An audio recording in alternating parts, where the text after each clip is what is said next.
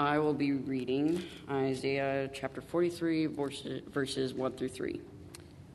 But now, thus says the Lord, he who created you, O Jacob, he who formed you, O Israel, fear not, for I have redeemed you. I have called you by name. You are mine. When you pass through the waters, I will be with you, and through the rivers, they shall not overwhelm you. When you walk through the fire, you shall not be burned, and the flames shall not consume you. For I am the Lord your God, the Holy One of Israel, your Savior. I give Egypt as your ransom, Cush and Seba in exchange for you. Thank you, Alex. Well, good morning, everyone. Good morning. See if I can not destroy this microphone while I'm up here. All right, turn on my clicker to get myself set up here. All right. I don't know how many of you feel the same way that I do. I don't know if you feel like 2020 is some episode of the Twilight Zone or not, but I know there's a lot of people who feel that way. And that may be a reference that not everybody gets. I may be dating myself a little bit there. But it's like a disaster movie. Anything that could go wrong goes wrong. It seems like anything that starts out small becomes large and far more dramatic than we ever expected that it could be. Over the last 6 months, we've had a pandemic with COVID-19. We've had schools shut down or simply switched to online. We have a few that are back in person part-time. We've also experienced businesses being forced to close down, businesses permanently closing, people's livelihood going through traumatic times. We're in a time of political and civil unrest. There's been rioting, there's been protesting, there have been hurricanes like there always is, there have been fires like there always are, there have been statewide power outages in different places. There's even been something that I heard in the news called murder hornets. And then on top of all that, it's an election year, which brings out the very worst in our ability to communicate with one another. And you may be saying to yourself, 2020 is a terrible year. And in some ways it is. A couple weeks ago, Brandon Clark led our thoughts in communion, and he really put into words something that I have been thinking and that I have been feeling this entire time. And he said it so well. And I want to just expand on what he spoke about in those communion thoughts, because it's a message that I think we all need to hear. I don't know if you turn on the news or if you look at your emails, but there's a word that's been thrown around a lot, and it's on the screen behind me. It's this word, unprecedented. We hear it on the news, we hear it in commercials, we see it in emails, we use it when we talk to one another about life right now. Unprecedented circumstances, unprecedented times. And I agree with Brandon, I don't really like the word, because it implies that we've never been here before and that we don't know where we're going. It breeds uncertainty and it stirs up anxiety within us when we hear that word and think that we don't know what's going on. But guess what? God's people have been through pandemics before. We've lived as a church through civil unrest, rioting, and protesting. This isn't the first time that the church has faced racial inequality or economic inequality. This isn't the first time that God's people have lived through economic disasters. I'm not saying this to make light of what's happened in 2020. I'm saying it to try and gain some perspective. And that's why I want to expand a little bit on what Brandon said. When we read Scripture, we can know that God's people have been through truly unprecedented circumstances and unprecedented times. But we can know today that the gospel is still exactly the same. We can know that the gospel is still true, and we can know that God's promises to his people have not changed, and they will not change. They will be there tomorrow as they were yesterday and as they are today. Scripture is rich with reassurance of God's faithfulness. There are messages throughout the Bible that tell us that God is willing not only to see us go through difficult times, but to walk with us in those difficult circumstances. And that's why our scripture reading today and the passage that I want to spend a little bit of time looking at is Isaiah 43. I think that there is a promise in there that speaks to what we're feeling and what we're seeing in 2020. And I know it's been of comfort to me, and I hope that we can look at it today together, and you can find some comfort as well. I'm going to reread that again. But now, thus says the Lord, He who created you, O Jacob, He who formed you, O Israel, fear not, for I have redeemed you. I have called you by name. You are mine. When you pass through waters, I will be with you. And through the rivers, they shall not overwhelm you. When you walk through fire, you shall not be burned, and the flames shall not consume you. For I am the Lord your God, the Holy One of Israel, your Savior. This passage speaks directly to what I've been feeling over the last 6 months. It speaks to the anxiety that I feel with the things that are happening in our world. It speaks to the fear that tries to creep in and take over. It speaks to that emotional overload that I think we've all experienced where we say, enough is enough, I just have to unplug, I have to walk away because there's just so much happening. And God speaks into that emotion, and He tells us that we don't have to be afraid. He tells us that we've been redeemed. He says that He's specifically called me, that He has specifically called you by your very name. Personally, God is speaking to you in this time the words of Isaiah 43. I love visual things. I'm a visual person, especially when it comes to abstract or the unseen or spiritual concepts. And guess what? This passage is rich with object lessons that we can look at. The two elements that it talks about in this passage to try and help us understand this are the objects of water and fire. Elements that represent washing, cleaning, cleansing. But also fire that can represent trials. They can represent hardship. But it also brings purification. When I read the words here of passing through waters, there's a few things that immediately pop into my mind. And we're going to look at those first. The first thing that I thought of when I read these words, when you pass through the waters, I will be with you, was Noah and the flood. Talk about living in a truly unprecedented time.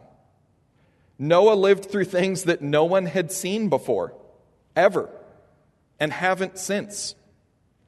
And it's a story not only of God cleansing the world of evil and sin through flooding, it's also a story of God's faithfulness to Noah and how He walked with Noah through difficult times. I also thought of Israel when they crossed the Red Sea. Israel had come to a beachhead. They were standing before the Red Sea. There was an army descending on them, and they didn't have any hope. They hadn't lived through anything like that, the people that were standing on that beach. And they never would have expected for the seas to be parted, for them to cross on dry ground. But once again, we have a story of God's faithfulness to His people in difficult circumstances. It also is echoed in the crossing of the Jordan River. as Israel finally moves in to fulfill a promise that God had made hundreds of years earlier, they're reminded of what happened at the Red Sea. They're reminded of all of the stories of God's faithfulness when it comes to passing through difficult circumstances. You can't help but also think of baptism. Baptism is a personal story to a lot of us. It's a story of when we enter water and come out the other side different. We come out washed, sanctified, justified, white as snow, a new creation filled with the very Spirit of God. And guess what? God was with us through that experience. The promise of Isaiah 43 is the promise that when you pass through water, when you pass through difficult circumstances, when you face what could be unprecedented times, or at least times that you have never experienced, that God will be with you in those circumstances. I want to tell you a story of Joshua to try and wrap our heads a little bit more around this image of facing and crossing through water. Now, I'm going to warn you, it's not the Joshua you were thinking of. It's actually a story about Joshua Dubois, believe it or not. And there's another Joshua in the story, Joshua Warren, actually. Back in November, I was invited to go on a hike with a few gentlemen. And on that hike, we all pile out of our vans. It's over in Show Low. It's beautiful.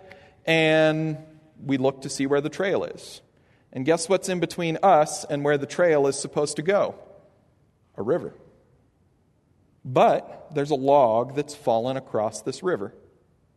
None of us know what to expect of this log. None of us know what this log's intentions are for us. If they're benign, or if that log is looking for an excuse to simply deposit us in something wet and cold. I'm going to play a video for you showing what happened. It's a short video. You can see Josh Warren here crossing the log. My confidence is increased greatly because I know if Josh is going across, that it's probably safe for me too. Not to say that Josh is fat. I'm saying he's a solidly built man. You can see the rocks of encouragement that were thrown. You can see a few people that approached the log and said, I'm not being two or three across this thing. I'm going to let somebody else experience. And then it's Josh's turn. You can see the trepidation in his movements. You can see that he is questioning the motives of this log. But he steps out. He starts across. And the further he makes it, the greater you see his confidence. There may have been some sprinting at the end. But the point is, we can look at someone else experiencing a difficult time and see God's faithfulness in it, but it doesn't always translate into our own confidence. Just like Josh saw Josh cross that log, but it didn't necessarily give him all of the confidence to set out boldly across that log. But as he experienced it, it changed. Now, there was one other gentleman who was there who looked at this log and said, I have no doubt that this log does not have my best interest at heart, and through years of wisdom found another way. He looked for a shallow spot in the stream, and Kevin just got his feet a little bit wet and said, see you, log. I'm not doing that. I'm finding another way. I think there's some wisdom in that. So I think it's human nature and it's normal for us when we approach an unknown circumstance to be cautious. When we don't know what's going to happen, we tend to be a little more timid than if we know what's going to happen. And that's exactly what happened to Josh. That's exactly what happened to some of the other gentlemen as they tried to make their way across that river. Now, what happens when we encounter something that we have seen before and experienced before? Well, it looks something like this. Every single person who was timid, every single person who found another route, was able to cross back over that log with 100% confidence skipping in some cases, and just absolute confidence as to what the outcome was going to be. Why? Because they had experienced it before. Because they knew what they were in for. They didn't just have an example that someone else could do it. They had an example that I can do it. I can achieve this. And this is what Isaiah 43 is talking about. Not a small river like this. Not something that you risk a little inconvenience and a little water. It's talking about a raging river. It's talking about trying to pass through a forest that is on fire. It's talking about a circumstance that we encounter in life that is so overwhelming and we are so underprepared for that there is no way that this is going to end well. That is the circumstance of Isaiah 43 that God is talking about. That is the circumstance that God says that He will be with you. Isaiah is telling us that when we face unprecedented situations, unfamiliar situations, new to us situations, that God will see us to the other side. That when the river is raging in our lives, when our lives are burning down around us, when we're surrounded with temptation and adversity, that He will provide. God will provide. When we look through Scripture, we can see God's faithfulness to His people everywhere.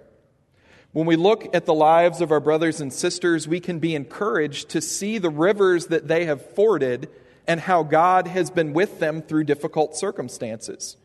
We can look at our own past experiences where life got hard, and we can see that God was there with us and that He was faithful. A lot of times we want a passage that's spelled out very clearly, though. We want our name in there. We want to know exactly what the outcome is going to be when it's something that we haven't experienced before. And this is what we think a lot of times when we encounter those situations. Me plus unprecedented or something that I've never experienced before is unknown. But this isn't the equation that we have to face life with, is it? Because the promise of Isaiah 43 says that there's a little bracket that goes around me and God. And what do we do when we encounter that in math? We solve that part of it first.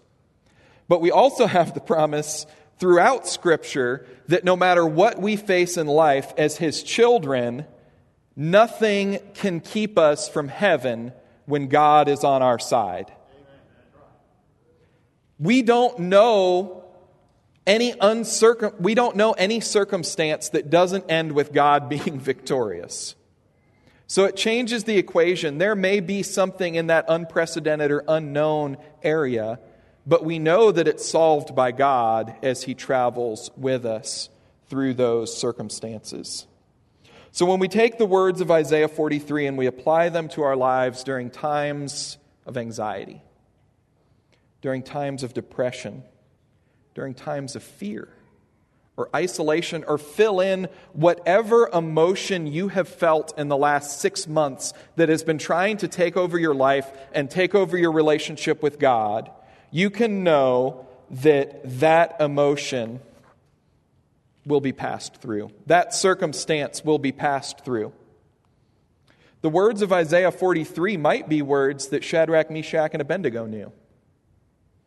And it very much echoes what we see their statement of faith being when they encountered a circumstance that they had never experienced before. When they were told, bow down and worship something other than God or be thrown into a fire and be burned to death, they said these words: "We do not need to defend ourselves before you in this matter. If we are thrown into the blazing furnace, the God we serve is able to deliver us from it. And He will deliver us from your majesty's hand." But, there's a juicy word. Whenever you see that, you know that what was before and what was after is going to mean far more than they did on their own. And it doesn't disappoint here either. But even if he does not, we want you to know, Your Majesty, that we will not serve your gods or worship the image you have set up. And you know what happened with Shadrach and Meshach and Abednego? God was faithful. They said, whatever happens in life, whether it's the worst or the best, it doesn't matter, because God's going to walk with us. And they stepped out in faith. And you know what happened? Not only was their faith rewarded, but the people watching their faith encounter difficult circumstances revealed God's presence. Those watching what happened to Shadrach, Meshach, and Abednego from the outside saw someone who looked like the very Son of God standing with them in the flames, and none of them were consumed. And it goes on, and God is proclaimed through people facing uncertain circumstances with the promise of Isaiah 43. There's one last part of Isaiah 43 I want to look at before we hop on to a second verse. I have two that I want to share with you today. The last part of it is the fire imagery that we see here. A lot of times fire is talking about purification. Specifically, there's a lot of analogies when it comes to purifying gold and silver. In order for that gold or silver to be purified, it passes through fire and it is broken down so that the impurities can be burned away or they can be removed. Then that object is fit to craft to its intended purpose without the weakness and the impurity, so that it can truly be what it was meant to be. But we don't like that idea when it comes to difficult circumstances breaking us down, do we? And that's why I think we have to look at 2 Corinthians chapter 4. I feel like Isaiah 43 and this passage go hand in hand, because Isaiah talks about God's promise, but then 2 Corinthians talks about the process. What is really happening when we face adversity? And the two go together very well. This passage starts out in verse 16, and it gives us a different perspective when it comes to difficult times. And it says this: "Therefore, do not lose heart." Sounds familiar. "Though outwardly we are wasting away, yet inwardly we are being renewed day by day. For our light and momentary troubles are achieving for us an eternal glory that far outweighs them all. So if we fix our eyes not on what is seen, but what is unseen, since what is seen is temporary, but what is unseen is eternal." This passage tells us that we don't have to lose our hope. We don't have to lose our heart. Because guess why? God is working in us daily. Even when it looks like our life is falling apart, even when the troubles and pressures that we find ourselves experiencing in life seem unprecedented or new to us, we can know that they're temporary. And the promise is, when we experience these temporary difficulties, that God is building something in us that is eternal. Something that requires adversity or conflict in order for Him to build it. God is saying that if you do not pass through these light and momentary troubles, this construction project isn't going to be achieved. And it tells us that what we receive in exchange for our troubles far outweighs any trouble that we can experience in this world. That the eternal things of God are greater than any tribulation we can experience in this life. I hope these words are encouraging to you. But I want to leave you with four things to think about over the next week. If you got a pen, grab it. You can write it in your bulletin, watch it online at home. You can screenshot it, write it down on your hand, whatever you got to do. These are some things for you to reflect on. Think of Isaiah 43. Think of 2 Corinthians chapter 4. And now I want you to fix in your mind a difficult situation that you've faced in your life in the past. Be specific right now. Think of one, write it down, whatever you have to do. Think of a difficult time in your life. And I want you to ask yourself this first. When you were in that moment, did you feel God's presence? I'm going to be honest and answer it for you. Sometimes, yes, absolutely. I have been in very difficult moments, and I have absolutely felt the presence of God. But I have also been in dire circumstances and felt absolutely alone. The second question that I want you to ask yourself is this. Looking back, do you see Him there now? 100% unequivocally, every single moment where I did not think He was there, looking back, I can see Him. Thirdly, I want you to ask yourself, what comfort can you draw from this knowledge now? What you're feeling today, what you felt over the last 6 months, with those previous two questions answered, how does that affect what you're experiencing today? And lastly, how can this knowledge sustain you as you encounter challenges in the future? With this idea of God's faithfulness, with a clear view of Isaiah 43 and 2 Corinthians chapter 4, how does that prepare you for what you're facing in the future? I don't know what you've been feeling in the last 6 months. I don't know what barriers your faith has encountered. But in a minute, we're going to sing a song. And God didn't just promise to walk with us. God promised us that others would walk with us as well. To be His hands and His feet. To be His loving arms. To be those words of encouragement and perspective when we need it. In a minute, when we sing a song, there are elders that if you need something, they want to sit down and they want to talk with you. They want to pray with you. So whatever your need is, I invite you to come and have a conversation and have a prayer with people that want to walk with you through difficult times.